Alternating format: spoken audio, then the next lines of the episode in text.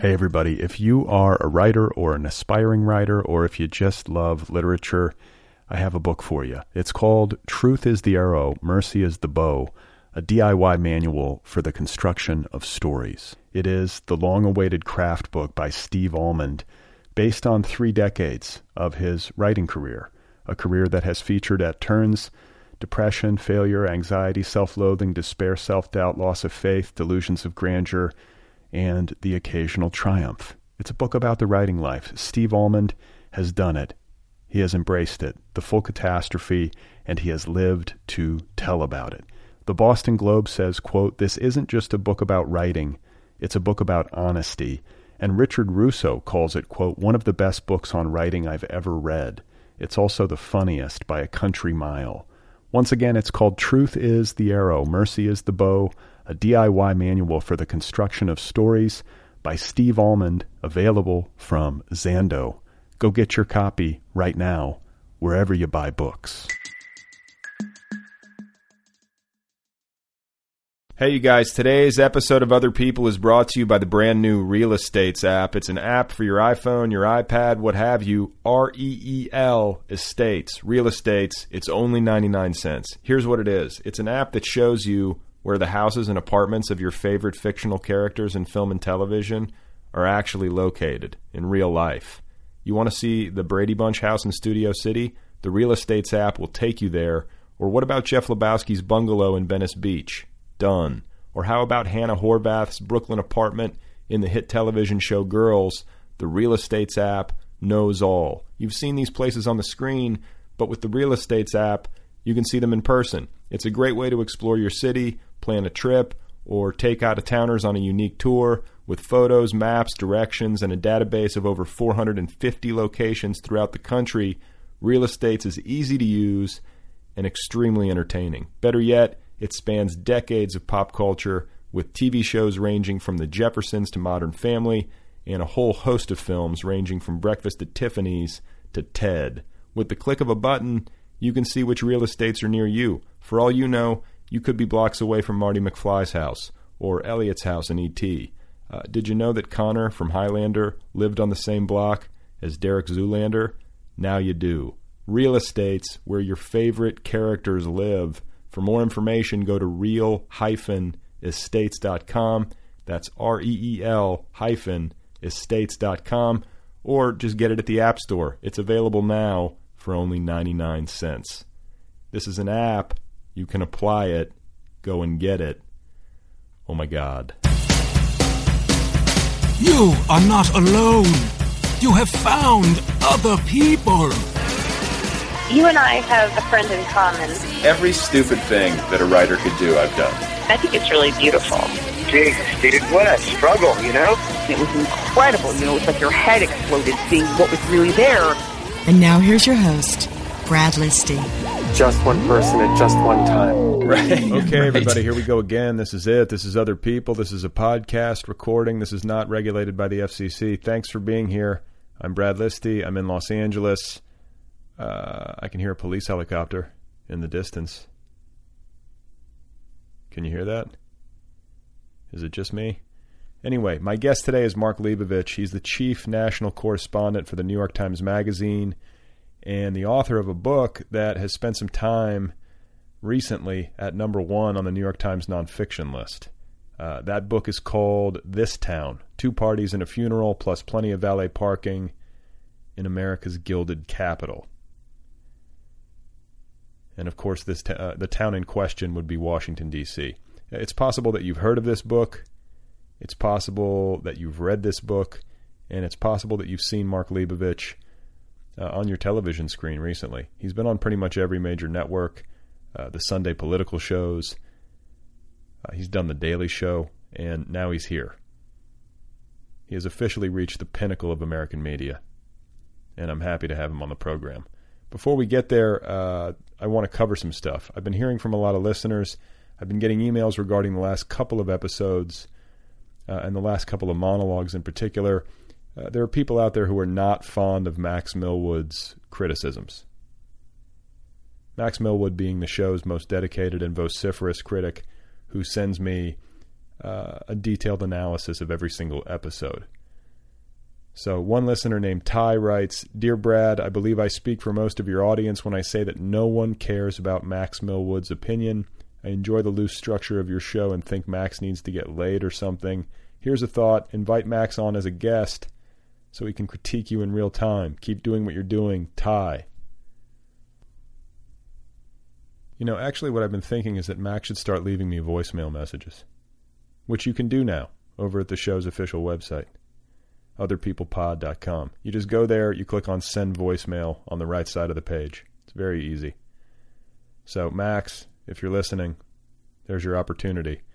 Another listener named William writes, "Hey, Brad, fan of the show. Please stop reading Max Millwood's emails and critiques. I can't take it anymore. I just started listening to episode 203 and had to skip your monologue, which I've never done before. I'm over Max. Don't know the guy. Don't care about the guy. I find his critiques to be negative and snooty. I'm listening to you at work, Brad. Work is already negative. I don't need Max's negative on top of work's negative. I think I may dissolve into a pudding from all the negatives. I'm going to go back to episode 203 now, and hopefully you don't bring up Max's emails to Peter Orner. He's probably a nice man who doesn't deserve that. Sincerely, a fan of your podcast, not the Max Millwood podcast, William."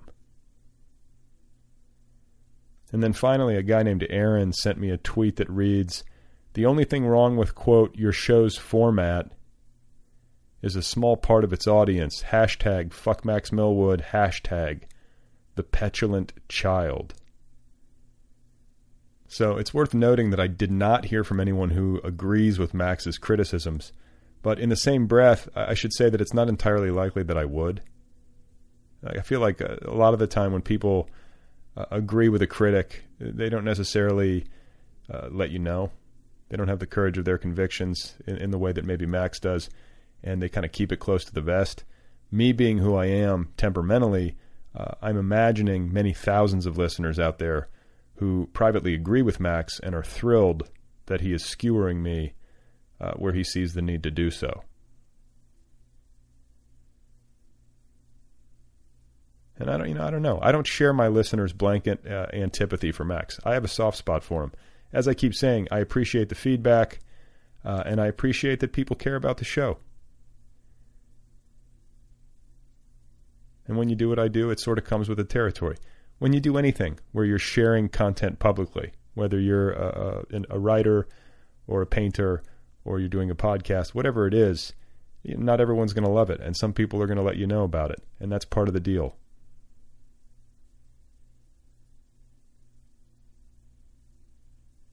So I also got several voicemails. Thank you, everybody, for doing that. You know, in these early days of voicemail accessibility, I appreciate it. But I have to say, most of the voicemails that I got were extremely boring. I got a lot of messages from people saying, in essence, that they liked the show. Or else they were basically just saying hello. And that's fine. I'm grateful for it. I appreciate the kind words and I appreciate the listenership. But I'm not going to share those kinds of messages on the air because it would bore everybody else and it would just be an insufferable thing to do for me to share a bunch of messages from people saying they like the show. I'm not going there. So if you want to get a voicemail on the air, you got to get creative. Tell me a story.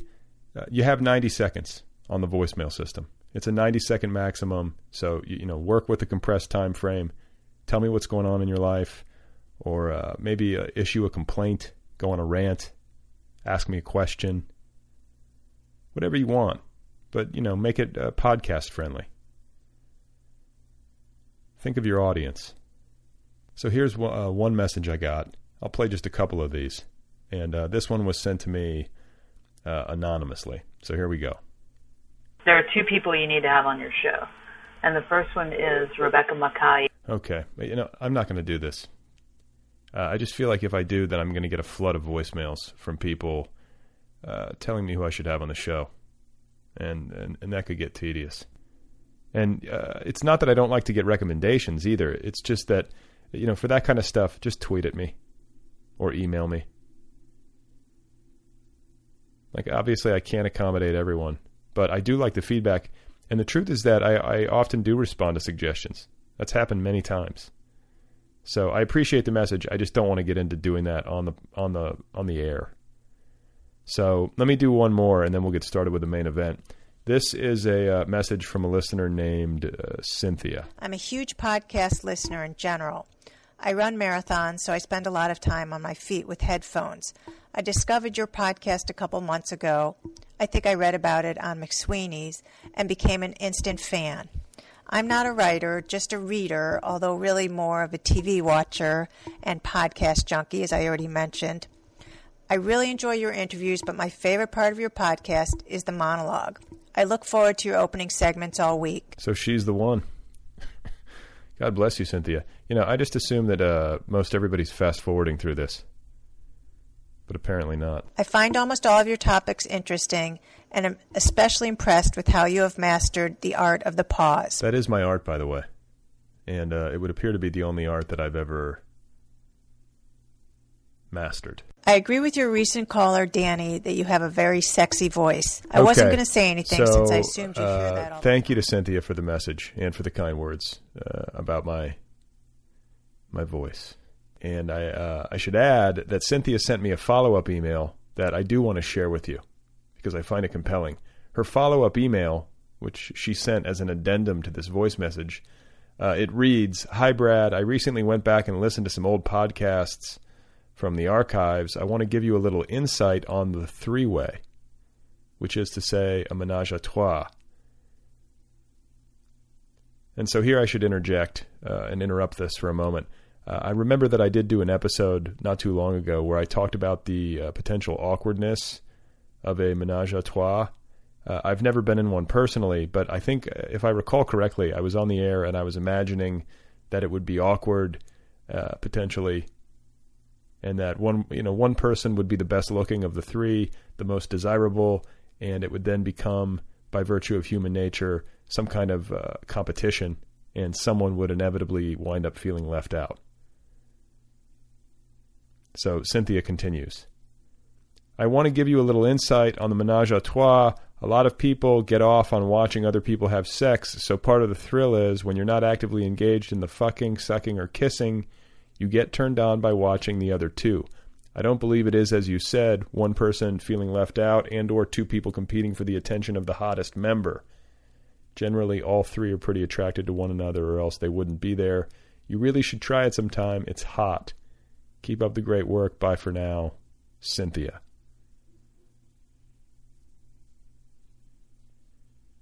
So thank you, Cynthia, for clarifying that. What you say makes sense to me. It seems logical. But I feel like Cynthia's voice sounds really sweet. Sort of has an apple pie effect. Do you know what I'm talking about? And yet she is appearing to know a lot about the intricacies and the psychodynamics of three-ways, which I find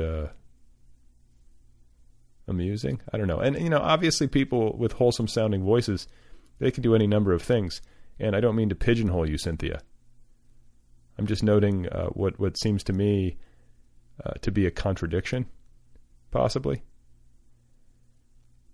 Anyway, that's it for feedback. Thank you guys for the voicemails. Remember, if you want to say something to me, you can record a message at otherpeoplepod.com.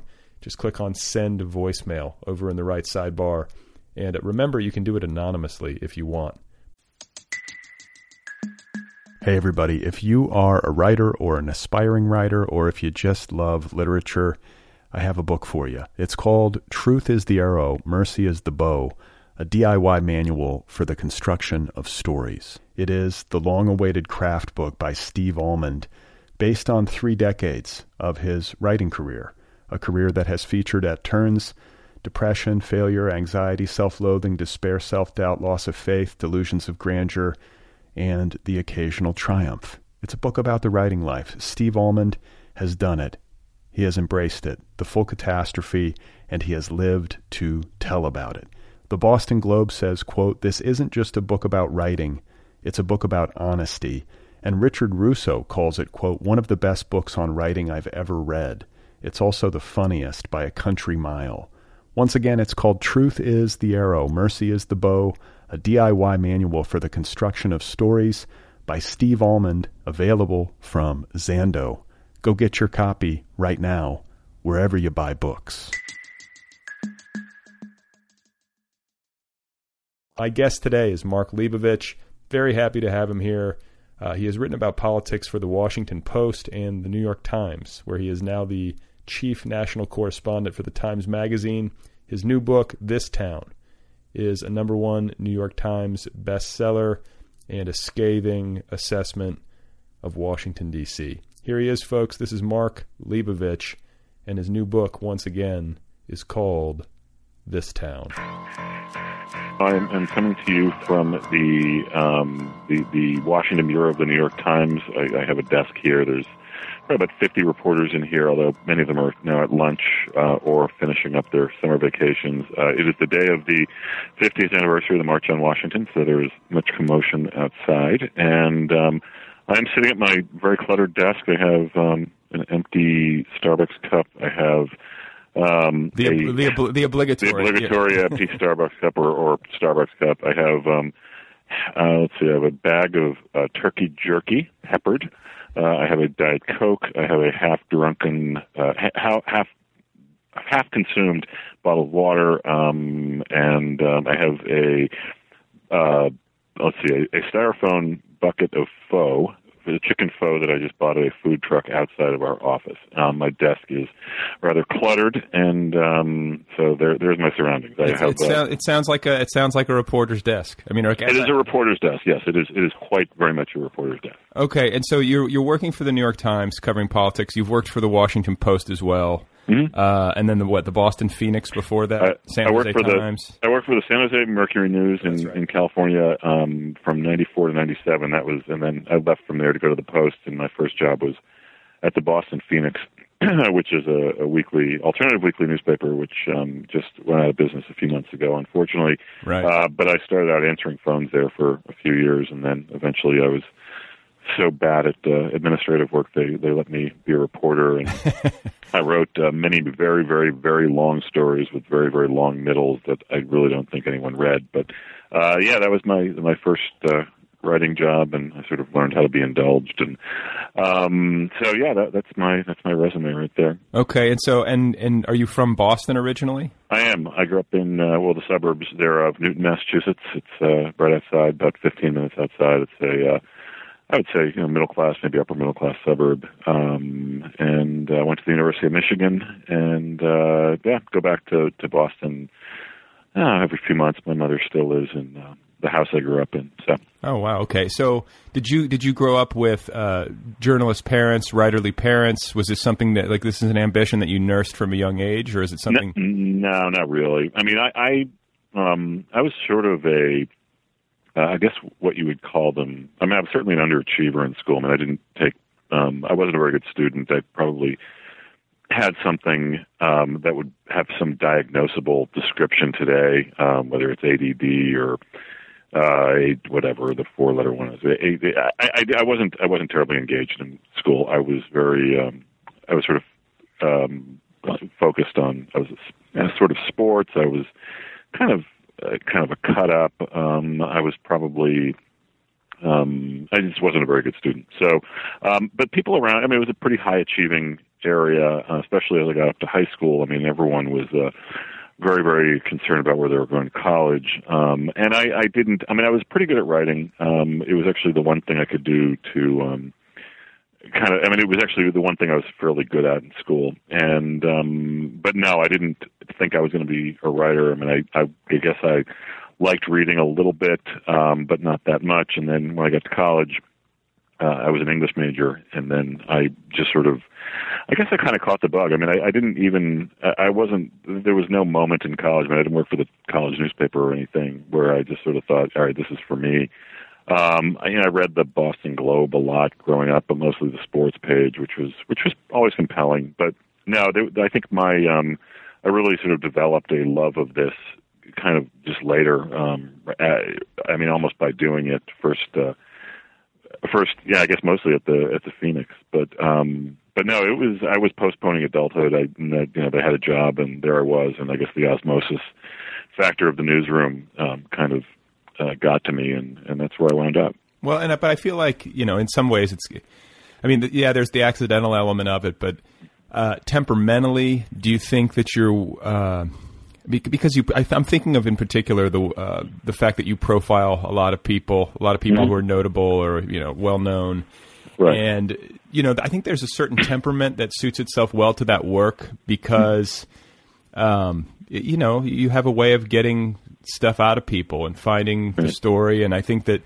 I'm thinking of Joan Didion too, stuff that she wrote about doing that kind of work where she has like kind of the ability to blend or how do you feel about your particular like personality makeup as it pertains to the work that you do? Yeah, no, it does seem to work, I guess, for me. I certainly, Joan Didion is one of my idols. I've read a lot of her and certainly her political work, which I think might be less appreciated, was a terrific, inspiration for me just as I was doing this book. But I do think that I do think being able to, not really get along with people because it's not really the art, but I do like experiencing the world as a journalist. I don't like politics per se. I love politics and just sort of watching it. I'm also, for some reason, I still am compelled by it, even as I'm appalled by it. I just think that the language of politics is such that I really want to be outside of it, and I want to be in a more critical place. But I do think that I like being in a public place, but I also like being in a private place where you can sort of hide behind a byline. I guess there's part of me that probably loves the solitude of it. I think hates the loneliness, but loves the solitude of the writer's life and the reporter's adventures. Well, yeah, it's like it's the introversion of. Would you call yourself an introvert? Yeah, I probably would. I don't think others would. I think what I probably like to be alone more than I like to be with pretty much everyone. But see, the thing is, though, is that I used to have this idea of introversion as being like, people who just like to be by themselves all the time. But yeah. I've kind of modified my definition of it because I think I am one. And it's that it's not that I don't like people or that I can't be good socially. It's just that at the end of it all, I need to rest.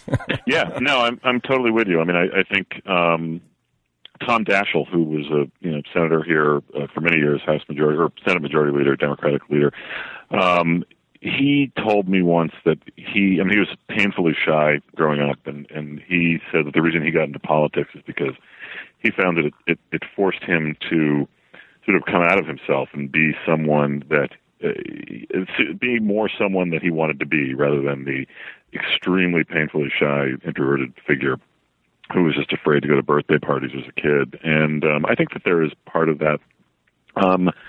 There's also, I remember reading an interview with Quentin Tarantino many years ago, and he talked about going to all these, Hollywood Award, ceremonies and dinners and stuff, and how what he would always do in the middle of these things was just go into the men's room, stand in a stall, and just do absolutely nothing except stand in the stall for a half hour because he just didn't want to be bothered. He didn't want to talk to anyone. He didn't want to look at anyone. He didn't want anyone to know where he was, and just be with himself. And I actually completely identify with that, and have even done that since reading. It's just a great. I don't know. I love the image of just willfully being in confined space. Hopefully it's a fairly clean restroom. But, well, no, I understand that, and I think that at the same time or in the same breath, it should be said that like those kinds of events, where you have, all of Hollywood in a room and everyone's sort of there to be seen and everyone's checking everyone out. And it's like this massive collision of egos, like not too dissimilar from what you're witnessing in Washington a lot of the time. Exactly. I actually have partaken of just that activity. I probably shouldn't be talking too much about this, but what the hell? I have definitely done this at like the White House Correspondents' Dinner back when the Times used to say we could go, or various parties. It's just a very exhausting place to be in public, whether you're working or not. I think, look, there's definitely a Hollywood Washington analogy, and the public relations and the persona is extremely important, and it's just everyone's working really hard. I just don't think people realize how hard they're working, and I always do, and that's one of the reasons I willfully take a break. Well, and how many years have you covered did you cover politics prior to writing This Town? I've covered politics since 2002. My first political writing job was for the Washington Post style section. I worked for the Post business section for the first, my first 4 or 5 years there. And that I was a technology reporter, and I figured I wrote a collection of profiles on technology billionaire pioneer types like Jeff Bezos and Bill Gates, and that was my only other book. It was published in 2002, and then I sort of jumped off from there and went into politics. So I guess I've been covering this for about 11 years. Okay, so you logged like a full decade covering this world, and now you've published this book. And right. Words that I've seen commonly used to describe it are like acid. That like people are talking about having to take a shower every 5 pages. Yeah, and I like that. I can live with that. Yeah, and so I want to ask you, because I'm reading it and I'm eating it up. I'm a total political junkie, and I think we were emailing. I was telling you how big of a fan I am of Gore Vidal, who's just like a hero to me, and who I think this book, I feel like this book was written in the spirit of Howard Beale, the character from Network, and Gore Vidal, who had a similar acidic sense of humor and willingness to write what he saw in a way that I think a lot of people in the Washington media don't, or that's what I suspect anyway. And I increasingly suspect that not only of print journalists, but even to a greater extent of the television punditocracy, where you feel.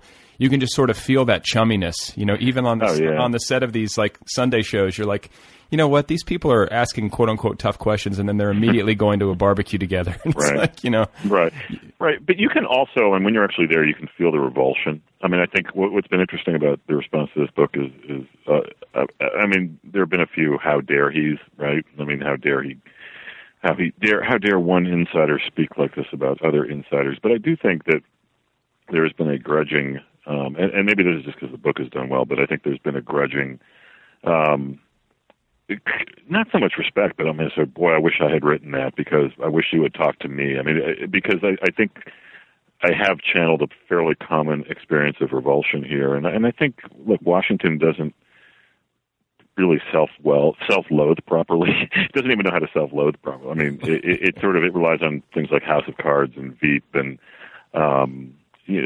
basically fictional narratives to kind of enjoy or to see the definition of what has come to hate. But I think that that's a very important role of a journalist, but it's also the kind of journalist I want to be, especially now, because I think that a lot of this book obviously does come from a place of revulsion. I think part of it also comes from a place of idealism, because look, I mean, it's, I think, just the other side of disgust is expectation, right? And I obviously am still interested in this world, and I want better from it. So, I mean, maybe that explains why I'm still here and still doing this. Right. Well, I mean, and so when just like talk about the, I don't know, I guess your emotional state leading up to the decision to write this book. I mean, was this something that you'd been like an idea that you had been nursing like for years, where you're like, one day I'm going to write the truth about this place? Not really. I mean, it's interesting. I mean, a lot of people have been threatening to write the truth about this place for a long time. And I think a lot of people try. I mean, look, there's no shortage of memoirs. One of the more useless genres of the political book is just the memoir, because almost none of them are honest, because most of them are written either mid-career or even end of career, in which people are just trying to be nice to everyone and just give shout-outs. I mean, that's sort of how politics works. Now, I knew we had something here. I just didn't know what the vehicle was, and I struggled. I mean, I didn't actually sit down and write a proposal for this. I mean, this kind of came about from a magazine story I did in 2010 on Mike Allen. It was a profile of this very powerful, very kind of quirky at Politico reporter for Politico, who sends out this daily tip sheet and that everyone reads called Playbook. But that magazine piece, you know, got a lot of attention, and from there it sort of, I mean, I met this brilliant publisher, then publisher of Simon & Schuster, David Rosenthal, who just sort of read this. He'd been reading my stuff for a long time in the Post, and he said, you know, why don't you just like do something and jump off from there? And unfortunately, so David was fired about a month or so after I signed a deal with them, and then I sort of was casting about in the wilderness and thinking, okay, where is my narrative? And David eventually landed at Blue Rider Press, which is his own imprint inside of Penguin. And when he became, you know, when he started working again, and I wasn't going anywhere with the people I was working with at Simon & Schuster, I got out of that deal and I went over to Penguin, and it was just great. I mean, David just really, really encouraged me to kind of look beyond the conventions of the kind of nonfiction or the kind of sort of political, classic political nonfiction book, which is either memoir or some sort of a story of a campaign, story of a bill, some kind of clean narrative or something. I mean, there's a lot of history stuff, but I mean, I just sort of wanted to. He just said, "Look, I mean, don't worry about the traditional narrative. I mean, just write about it over a 5-year period, meaning Washington, and just jump from there." And we had the Tim Russert funeral scene, which was the opening scene of the book, which is so great. It was so great and so revolting. It was both of those things. Yeah, no, I mean, this was at the Kennedy Center, and it was just everyone sort of working it. It was just people throwing business cards around, and it was supposed to be a very sad occasion. But I mean, Tim Russert was sort of the mayor of official Washington. But anyway. So we kind of reunited, and the book flowed from there, and it took 3 years. But no, I don't think I really knew what I had until I had it. Well, the word that comes to mind for me is diagnosis. Mm-hmm. I feel like this is a clear diagnosis of so much of what's wrong with Washington, our political system, the media. Do you call it the media industrial complex, or am I making that up? Yeah, I think you do. I think they use it on like the book flap a lot. I don't know if I ever like actually use the term, but yeah, no, that the media's role in this world is big. Yeah. Okay. So let's talk about this, because I think this is part of the heart of the book is the confluence of big media, Wall Street money, you know, the big money, and then mm-hmm. political power. And, you know, these things have always had a relationship, but I think what your book says is that this relationship is deeper and more toxic than it's probably ever been. And yep. I would love to hear, you kind of try to summarize what I would call the diagnosis of this that we get in the book. Yeah, no, I mean, I think diagnosis is an interesting word. I mean, I don't think...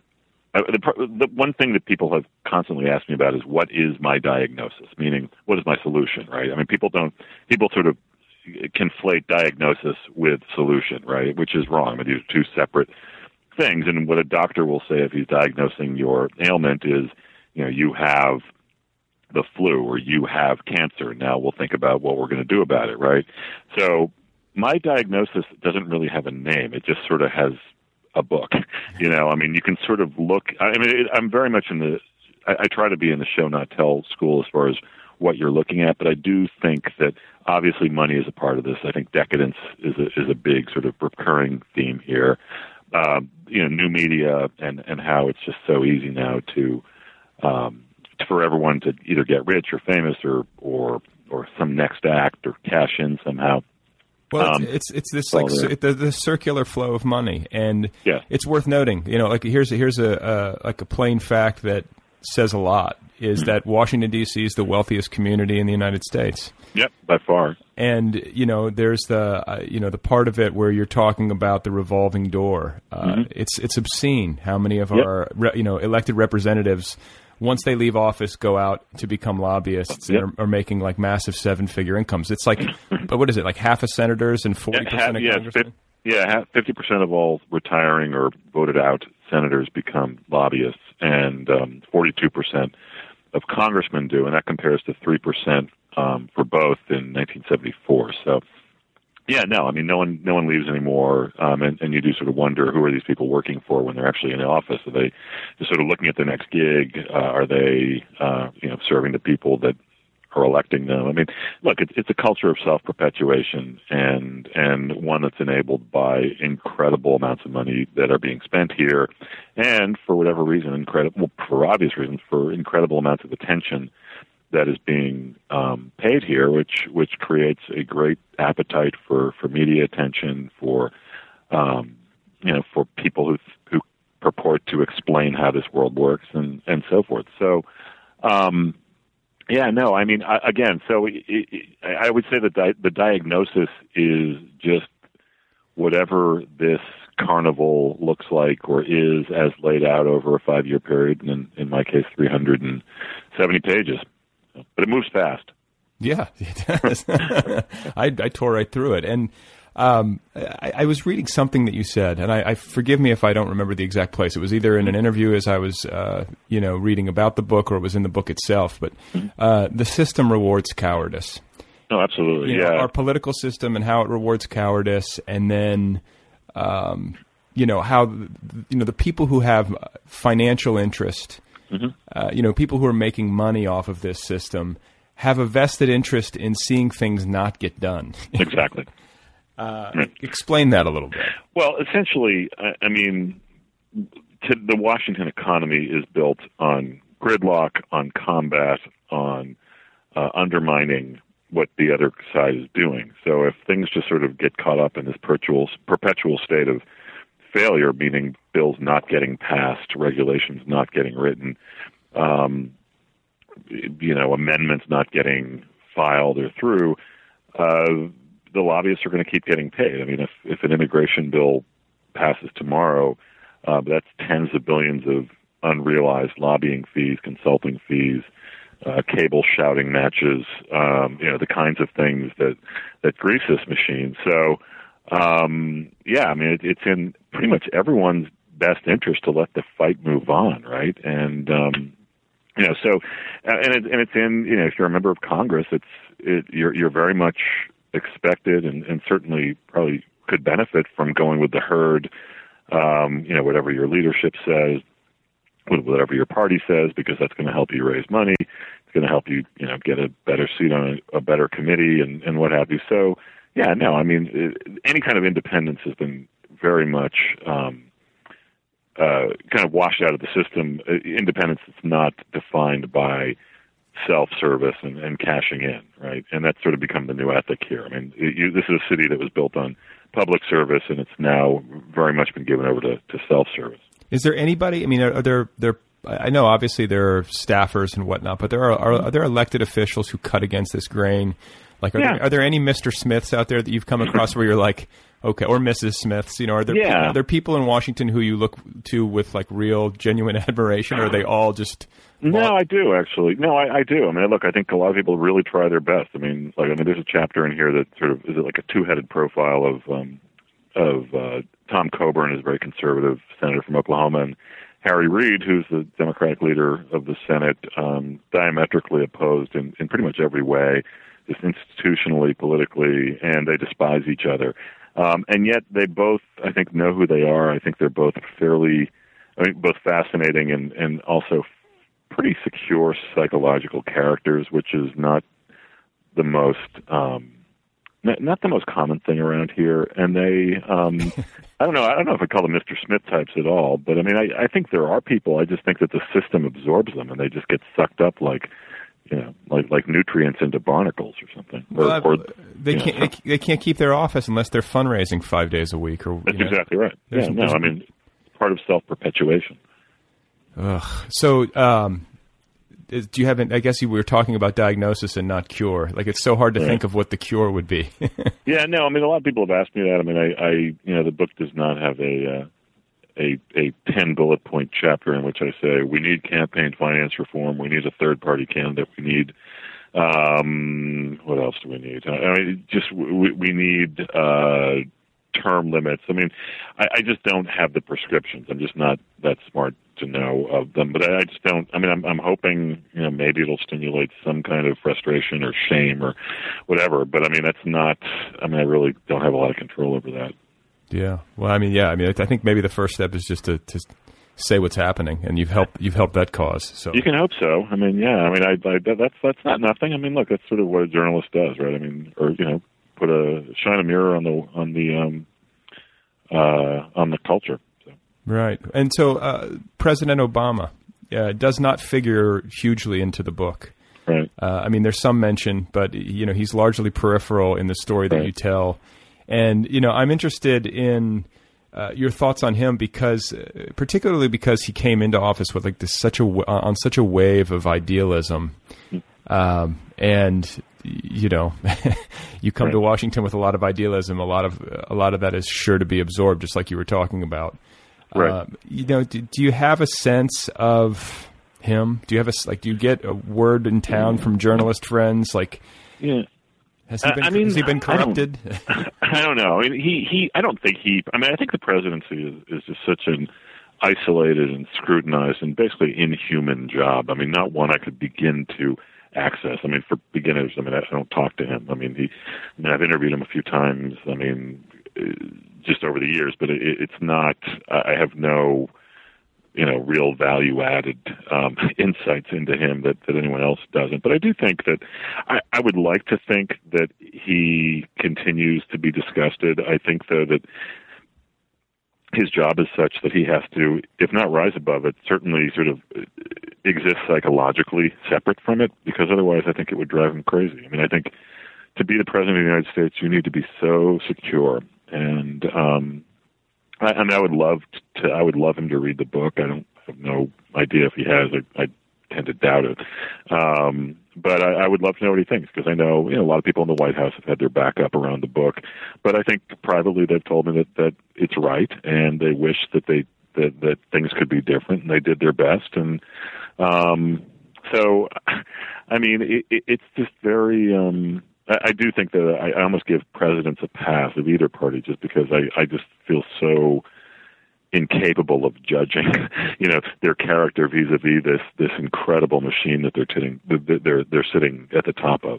Yeah, I mean, it's. I was just reading the Jodi Kantor book about the Obamas, and like getting like I don't know, I didn't have quite an understanding of just how boxed in they are in that house.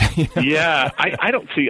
I mean, I don't know. Yeah, I mean, it's a really. I mean, that's sort of what I liked about that book. It did give you the sense of the boxed innedness of the president. Now, I mean, again, I don't think you can fully appreciate that unless you're living it. But I think that probably got closer than what I've seen. So, I mean, I don't know, though, man. I mean, it's tough. I mean, it's a very.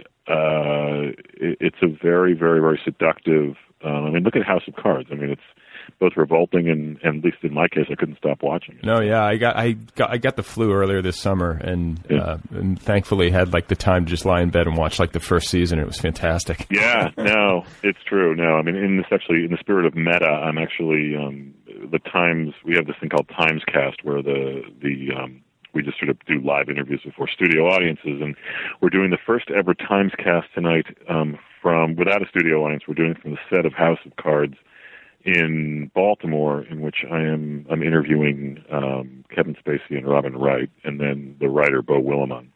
So that'll be interesting. It'll be very meta. Oh yeah, that sounds great. And what do you know when season 2 is happening? I think January 2014. I mean, I just sort of rewatched all the episodes just because to prepare for tonight, and it was great. I mean, I was actually kind of curious. I mean, I'm curious to ask them what they think, how the relationship between actor and viewer is when the viewer has all the control over when he can watch, right? And how you're just in this binge situation, because it's very hard to stop watching. I mean, whether you have the flu or not. I mean, I could have watched it. You know, I could have watched a whole other series this weekend. But anyway, no, it's very compelling. So I mean, I think that you know, that's like endlessly. I mean, it's good that I think I'm writing about a world that, even if people hate it, are continues to be interesting and compelling, and something that people feel passionate about. It affects everybody's lives, whether we like it or not. Yeah. And with regard to television and a series like House of Cards, is that what strikes me about the binge watching thing and having control over when you watch it is that it really does make television the television watching experience more similar to the reading experience. It makes it more novelistic, because you can devour the if you get off on a tangent, you can devour the full thing in a weekend, right? Much like you do with a book that you can't put down, as opposed to having to wait for weeks and weeks to get the end. But, totally. I totally agree. So. And then the other thing that you alluded to earlier that, you kind of have to laugh is that you have these shows that really do skewer in a lot of ways the culture of Washington. And then you have like Kevin Spacey or whoever showing up at like the Correspondents' Dinner or these big events, and they're celebrated, and everyone wants a picture. So I guess Washington does have like some kind of sense of humor about it. Well, maybe not. I mean, I think that it does have a sense of humor, although it's just, I mean, look, Washington is as much of a star fucker community as any place is, right? And I think people here are endlessly flattered that Hollywood is paying attention to them, that their world is being reflected. And so, I mean, look, it's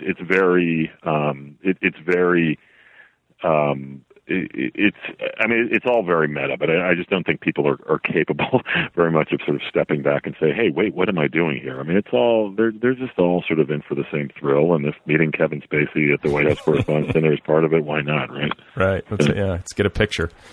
And so what about how people have treated you since, I mean, you've talked a little bit about this, but I mean, you have to get this question all the time. Like, has anyone been really nasty? Has anyone, if you've been out to a restaurant and like somebody in town sees you and gives you a dirty look or worse, like what's happened?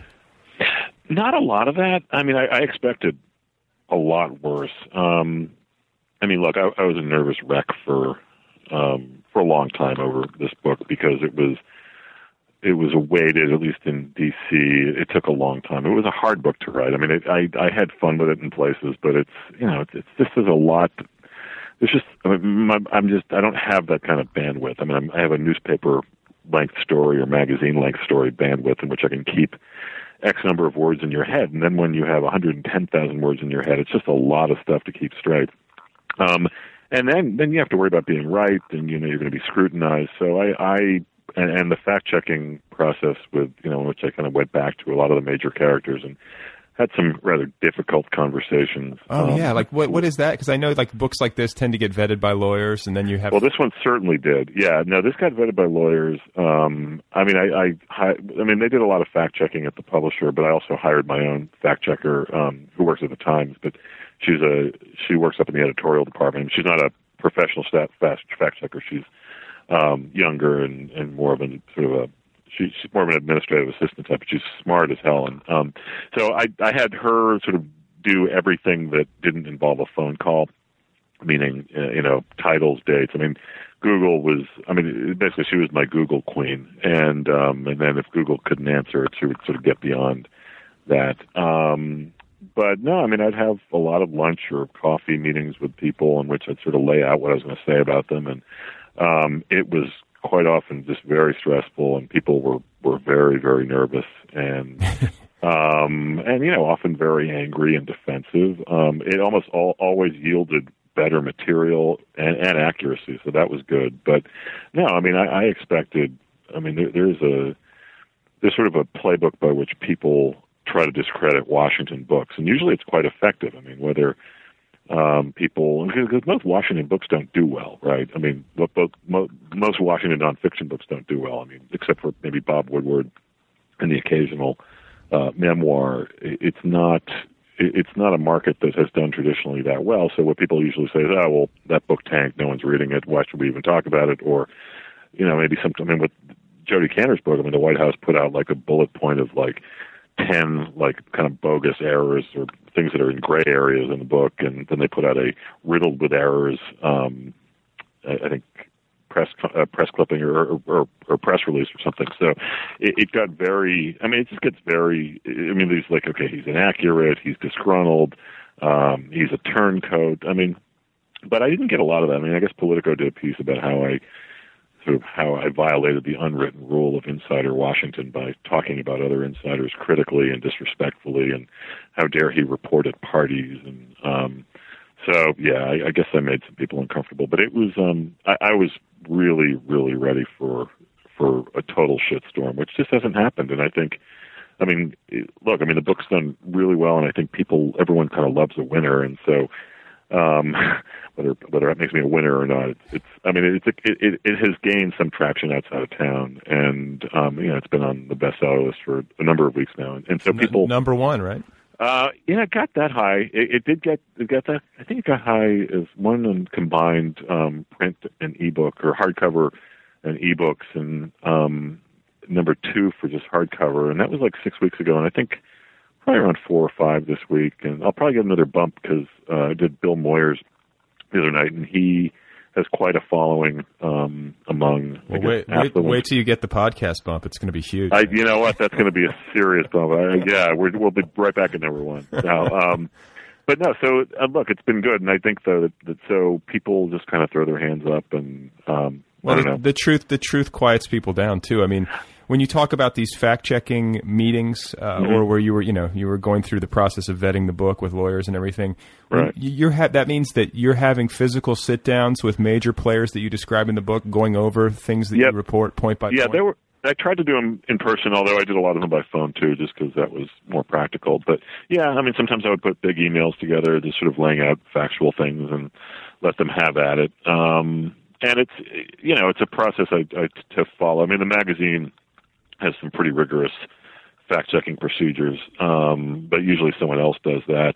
But no, I mean, it was like I knew I was going to say some things that people didn't like. I mean, I have not gotten physically abused or threatened or anything yet, but I'm sure people are trashing me and whatever. I don't care. Do you have party invites slowed down? Because okay, and then I want to ask actually 2 questions. Mm-hmm. The first one is, in the writing of the book, because people listening should know that the book's really funny and funny in much the same way that I found Gore Vidal's political writing is funny. It's really acidic humor. I respond well to that. And it's a difficult line to walk where you're trying to be critical and incisive, but without falling too far over the line into the realm of just being plain mean.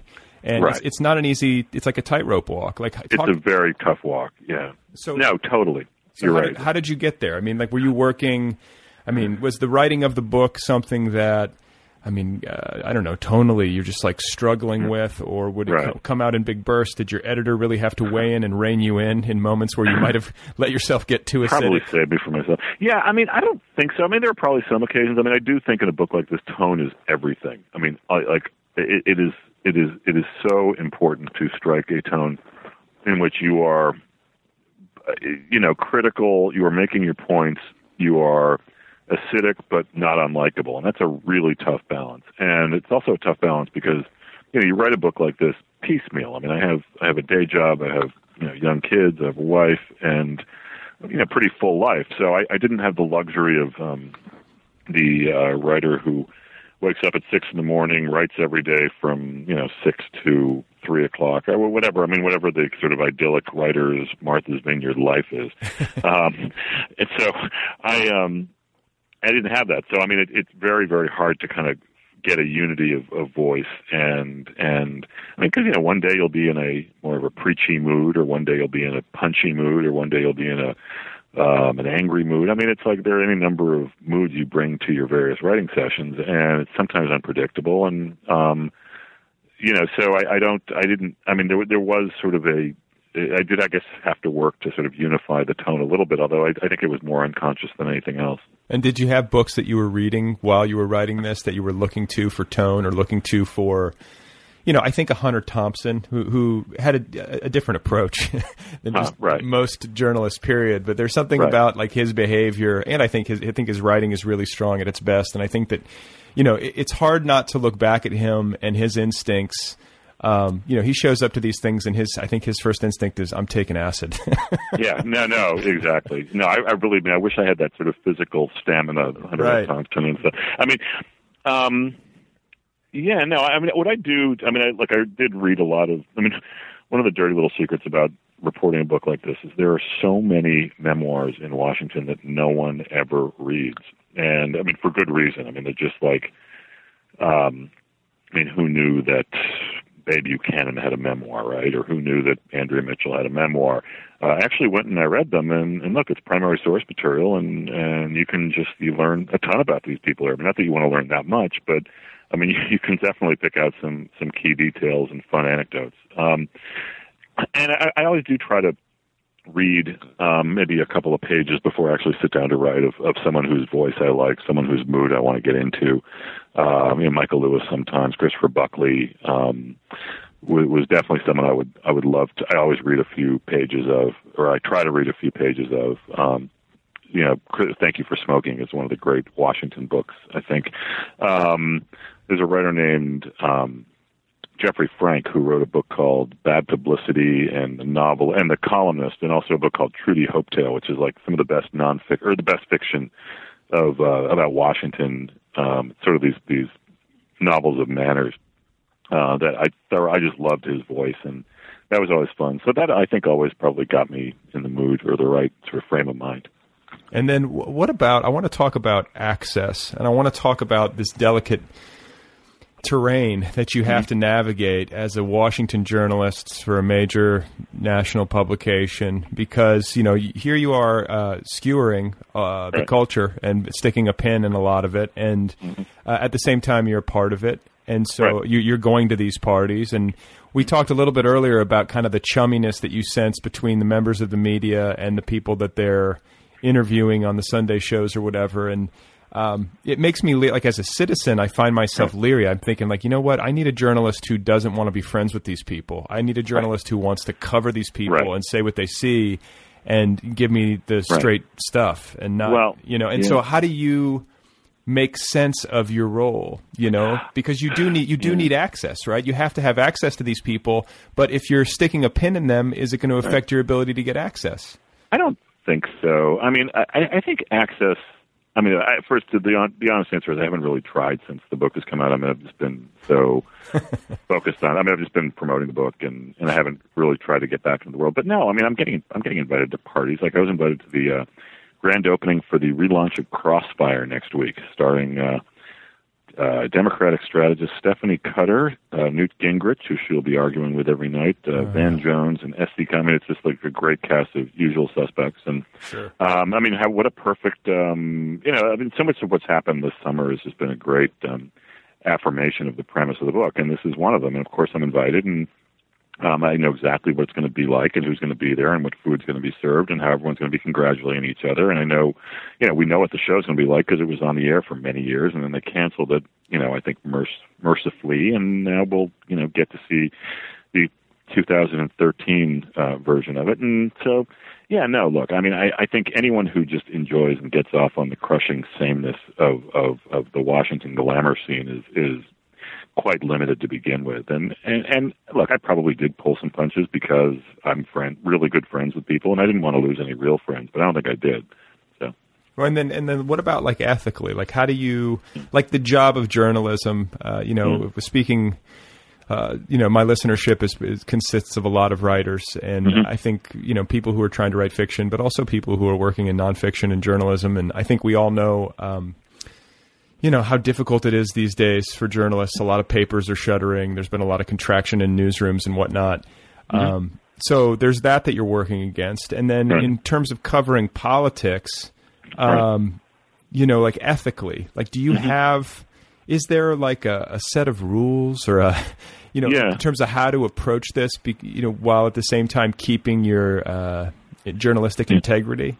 Yeah, I mean, look, I mean, journalistic integrity is obviously everything, and I mean, everyone enters into their own ground rules and their own agreements, and you just don't violate them. And I didn't, I mean, there was like this kind of bogus, I mean, piece in Politico that I mentioned before that basically implied that I burned people, which I just didn't. I mean, if someone's having a conversation with me, I can assume it's private unless it's public. And, you know, when I'm working as a journalist, if we're like, you know, if we're on the phone, I mean, you know, they generally know it. So, I mean, look, I mean, ethics in journalism shouldn't be that complicated. It's just sort of do what you say you're going to do, honor your agreements with sources and subjects and people you're interviewing. And also just, you know, obviously think of your readers first and serve, you know, the higher calling. But I don't pretend that like Congressman X or Senator Y or White House Chief of Staff Z is going to be my friend at the end of the day. I mean, that's not, it's not practical, and it's not why I got into it. So. Right. And so like, just so I can understand more clearly, like if you're obviously if you're at a press conference or you're at some sort of official event, you know, and you're sent there by the Times, then people, you know, they know what capacity you're there in and they understand that everything's on the record unless otherwise stated. But if you're at some sort of casual social event on a Sunday afternoon and you happen to be talking to Chief of Staff X or Staffer Y and they say something to you casually that could be newsworthy, what are you ethically bound to do with that? Well, I mean, it sort of depends on like the casual setting, right? I mean, if it's a kid's birthday party in the neighborhood, I mean, that's obviously a private and safe event, I think. But I mean, when you have like a book party that's heavily promoted and which reporters are invited to attend and, you know, presumably cover, I mean, that's all fair game. I mean, there were some people saying, you know, how dare he write about Tim Russert's funeral? I mean, it's a sacred event. It's like, how dare he actually take notes on what people are doing and so forth. And first of all, I didn't take that many notes when I was there. I actually debriefed people afterwards. So, but look, it's on live television. I mean, this is a public spectacle. It's like public figures are there. I mean, I think it's fair game, and you know, dozens of people wrote about the event. So, yeah, I mean, so that's no, but I mean, if I generally, I don't. I can't. I mean, not a single person has come to me after the book's come out and say, "Hey, that was a private conversation that you used or that you wrote about," because you know, I think obviously it's the onus is on the writer and the reporter to set the rules as clearly as he can. Sure. Yeah. And then I want to ask about a couple of key players in the book before I let you go, because there are some really like you know each of these chapters in some ways functions as kind of a one-off. And there are kind of like archetypes that I think you address in the book. You have, and forgive me if I'm forgetting her name. Is it Tammy Haddad? Tammy Haddad, yeah. Yeah. Right. So you have Tammy Haddad, who's like the socialite, public relations, full service convener of the Washington A-list. Right. Okay. So I want to talk about her because I feel like I've seen this person. I've seen an iteration of this person in Hollywood many times. It's like she's like a woman who's not. I mean, she'll go up to anybody, and she has like this gift for just like getting in the faces of powerful people and just being like, "You're going to do this," and you know, she's filming them with a camera, and I mean, it's kind of hilarious, but also like. Good Lord, it's exhausting to think about. No, it is. I mean, look, there are people like her. I mean, she's sort of a professional starfucker and busybody. You know, she's everywhere. She makes herself ubiquitous. She's also made herself a very, very successful business in which media companies hire her to put parties together and do some video production stuff and, you know, maybe help them get into the White House and so forth.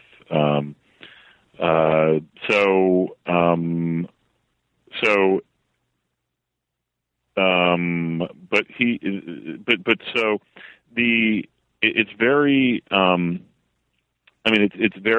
look, she's very much emblematic of the modern Washington. I'm thinking of like how much she's able to trade on, how much value there is in being connected. Like, I mean, she makes a ton of money. Just by virtue of the fact that she has this Rolodex, she can throw these parties. People will come to these parties. That's kind of, and that's the achievement, you know. Like she's got powerful people show. Like when she throws a party, people show up, man. You know, like, right? Exactly. She's built that brand, and somehow people respond to it. And then you have, you know, Bob Barnett, who's a similarly singular figure because I had read about him. Repeatedly in the news. He's usually not the central part of the story, but he's always like mentioned, and you're like, who the hell is this guy? Right. And he's essentially like the lawyer and deal maker, and I think my audience will appreciate this because he does a lot of these major book deals for big figures out of Washington. But like, you know, I have a personal anecdote to relate. When I was early in my writing career, I went to New York to meet with some prospective literary agents, and I happened to have a meeting in the office of Barack Obama's first literary agent, and this was I think this was during his Senate campaign in 2004 1994, was it? Right. Yeah, that's a big. That's a big. That's a sort of an untold story, right? I think. I mean, I haven't heard. There's a lot of speculation, or there's a lot of discussion about what went down there. Well, you know, he had this literary agent in New York at a boutique agency who I think sold Dreams from My Father. Mm-hmm. And then, of course, as soon as he became Barack Obama in bold letters, suddenly Bob Barnett was his agent. And I remember reading about that, and I was like, he made the shift. He, you know, Bob Barnett did Hillary Clinton's book, Bill Clinton's book. Like, this guy's just the kingmaker. If you can get him to rep you, he's going to be able to get you a pretty good deal, it seems like. Yeah, well, yes and no. I mean, opinions, you know, vary wildly on him. And look, I mean, I think he's like the consummate operator. And I assume he doesn't like the way he's portrayed in the book. And well, look, but he's like, you know, like Tammy, someone who's made the town work for him. And I mean, you know, has definitely cashed in on the boom in the industries that now exist and afford people to cash in, whether it's the president of the United States or a Hill staffer who wants to become a lobbyist. Yeah, it's just interesting how these people have become the one. You know, you would think that the market would be big enough to accommodate more, but it's really like they've found a way to like centralize power and become like the person, you know? Right. Exactly. No, it's so true. It's totally true. It's the brand, the person, whatever you want to call it. And then the last figure from the book that I found really compelling and who I think, you know, he's the kind of person who might escape the public view a lot of the time is Kurt Bardella, who is a staffer. Right. And, you know, I think a lot of people hope that he returns to escaping public view. Yeah, go ahead. Well, I was just going to say, you know, like we think of Washington, and we obviously think of public Washington first and the people that we see on our television screens and on the front pages of our newspapers. But there's this whole huge bureaucracy and all these people working, and, you know, every congressional office is filled with these staffers who tend to be ambitious young people. You know, and Kurt Bardella, I think, is really emblematic of maybe the extreme version of that. Yeah, I think so. I mean, look, I mean, staffers in Washington, I mean, one of the great, you know, one of the most familiar cliches about staffer life is you're supposed to be seen but not heard. I mean, not supposed to be written about. And I think, first of all, that's kind of a myth because we're in this sort of age of the celebrity operative in which West Wing has made the Josh Lyman's of the world as compelling as the President Bartlett's of the world, and Kurt, you know, what I liked about him is he just loved to tell his story, and he was extremely compelled by his own narrative, and wanted people to read about him, and wanted to know what his days were like, and he got a little too unshy and was sharing a lot of emails that he was receiving from members of Congress and other reporters with me, and eventually wound up getting fired. So I was in the middle of this story, I guess, that Politico was all excited about in 2011. And that was very, it was very weird, you know, for a reporter to be in the middle of the story. But I mean, that sort of beginning to end narrative comprises chapter 8. Yeah. Well, and, you know, there's something that strikes me about his story that seems really generational, like this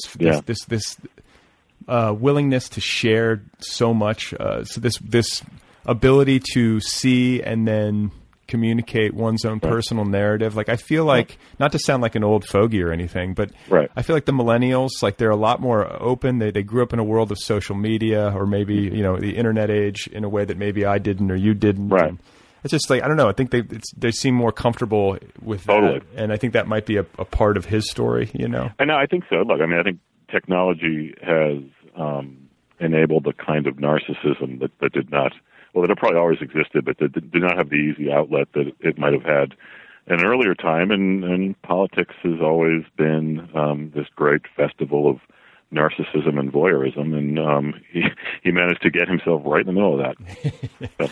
Well, okay. Well, before I let you go, I you know, one of the questions that I want to ask you about the success of the book is the amount of media you've been doing, because I'm catching you in the midst of an, you know, for what any writer would I think dream about, at least to some extent. You've been getting interviewed by everyone. Bill Moyers, you were on the Daily Show.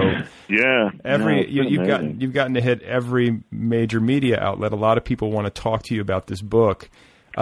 Talk about that process for you, because I know it's exciting and you're thrilled with the success of the book, obviously, but you must be so exhausted talking about this thing. Yeah, a little bit. I mean, I like when the questions are new, and these have been new, so I appreciate that.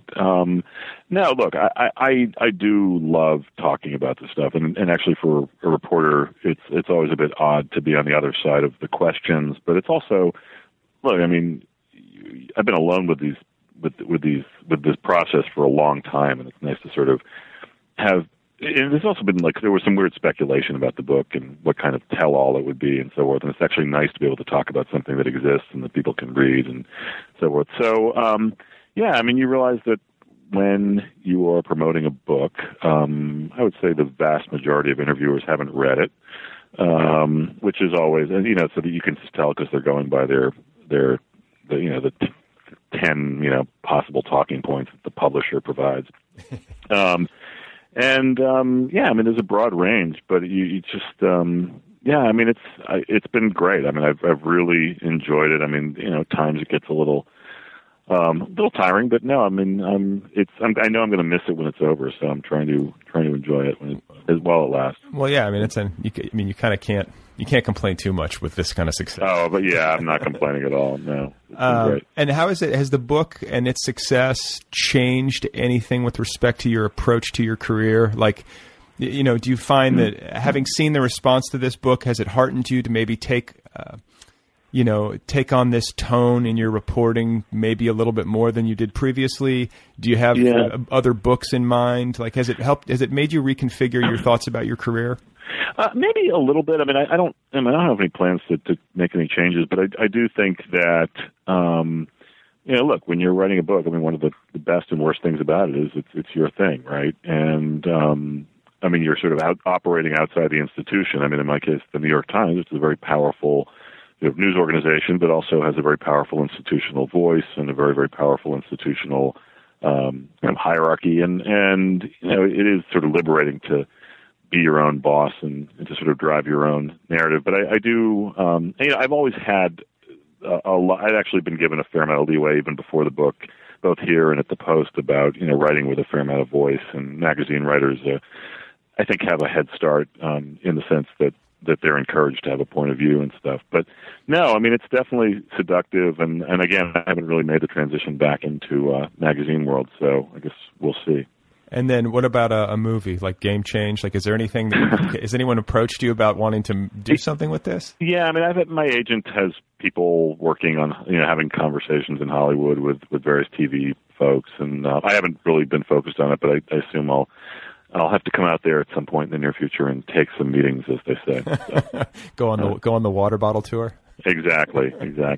Well, I thank you so much for spending time talking with me. It's been really fun, and congratulations on all the success with the book. And I wish you luck as you finish up your big you know, tour and then head back into the jungle, as it were. Exactly. That's all the jungle, man. No, well, thank you. I really appreciate you having me on. This was fun.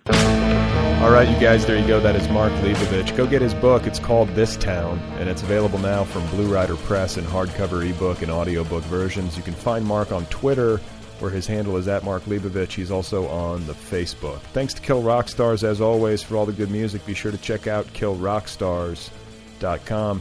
And hey, don't forget to go get the app, the free official Other People app. It's available now for your iPhone, iPad, iPod Touch, or Android device. It's the best and most elegant way to listen to this program. New episodes are automatically uploaded to the app. You can download episodes to listen to offline. You can favorite your favorite episodes. And you can also access premium content and the full archives all via the app. So please go get that. If you haven't done that already, the app itself is free. Okay, so Washington. Cry. It's so depressing. It's such a toxic place. So, like, systemically fucked. And I say that as a resident of Los Angeles, sitting beneath a cloud of brown smog and the psychic weight of millions of bleeding egos.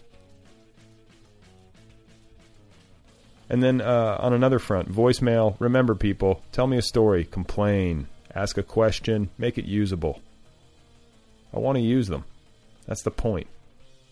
But they have to be engaging for the audience. So get creative with it. Be emotional. Be candid. And remember, you can leave messages anonymously. So hopefully something will coalesce. I like the idea of including you guys on the show. Take some of the pressure off of me. Please remember that Nathaniel Hawthorne never learned which side won the Civil War, and that Henry David Thoreau once said of Walt Whitman, quote, "He is not only eager to talk about himself, but reluctant to have the conversation stray from the subject." That's it for now. Thanks for being here. Thanks for listening. Thanks again to Mark Leibovich. I'll be back in a few days with another episode, another conversation with another human being of bookish tendencies. Happy Labor Day. Before I forget, it's Labor Day tomorrow. And here I am working. I'm a podcaster.